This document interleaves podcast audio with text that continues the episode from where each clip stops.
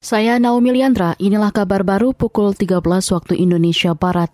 Masyarakat ingin presiden terpilih di pemilu 2024 menyelesaikan sederet masalah ekonomi yang melanda Indonesia. Itu tercermin dari hasil survei yang dilakukan Indikator Politik Indonesia awal November lalu. Direktur Eksekutif Indikator Politik Burhanuddin Muhtadi mengatakan, isu ekonomi menjadi yang paling mendesak diselesaikan oleh pemimpin mendatang apa masalah mendesak yang harus diselesaikan oleh pemimpin ya, eh, pemimpin nasional lima tahun ke depan, ini isunya yang dianggap penting, dua teratas eh, bahkan tiga teratas dianggap berkaitan dengan isu ekonomi, kemudian pemberantasan korupsi termasuk isu yang mendapatkan perhatian publik juga. Meskipun lagi-lagi kalau concern publik sekarang sih masih lebih banyak yang berkaitan dengan pengendalian harga kebutuhan pokok. Direktur Eksekutif Indikator Politik Burhanuddin Muhtadi menambahkan, isu-isu lain yang menurut masyarakat harus diselesaikan, yaitu masalah keamanan dan ketertiban, pemerataan pendapatan, memajukan sektor pertanian dan UMKM, serta memperbaiki kualitas pendidikan.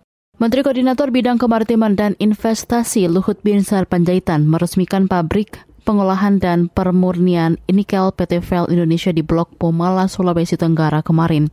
Luhut mengatakan proyek ini merupakan wujud dukungan pemerintah untuk hilirisasi nikel. Dia yakin pabrik high pressure ethylene leasing atau HPAL ini akan menjadi terbesar produksinya di dunia.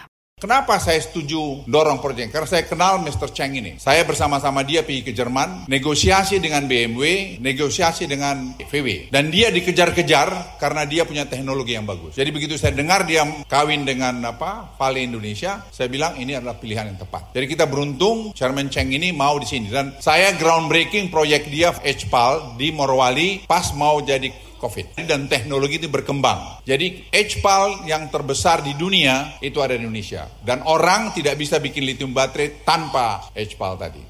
Menko Marves Luhut Panjaitan menyebut proyek HPAL membentuk suatu ekosistem yang sangat penting untuk Indonesia, khususnya dalam memproduksi baterai lithium sebagai pasokan kendaraan listrik. Luhut meminta proyek ini menyeimbangkan operasi komersial dengan keberlanjutan lingkungan. Beralih ke mancanegara, Demo pembatasan COVID-19 di Cina berujung ricuh. Ratusan pengunjuk rasa bentrok dengan polisi di Shanghai pada minggu malam. Masa memprotes pembatasan COVID yang ketat di negeri tirai bambu itu. Masa frustrasi atas yang berjalan hampir tiga tahun semenjak pandemi. Langkah-langkah pembatasan COVID juga menimbulkan kerugian besar pada sektor ekonomi. Dilansir Reuters, demo bahkan menyebar ke beberapa kota setelah kebakaran mematikan di ujung barat negara itu. Ini belum pernah terjadi sebelumnya di Cina daratan sejak Presiden Xi Jinping mengambil alih kekuasaan satu dekade lalu. Kasus COVID-19 di Cina naik dalam beberapa hari terakhir. Pada akhir pekan kemarin, Komisi Kesehatan Nasional Negara Cina mencatatkan rekor tertinggi mencapai 39 ribu penularan. Demikian kabar baru KBR, saya Naomi Liandra.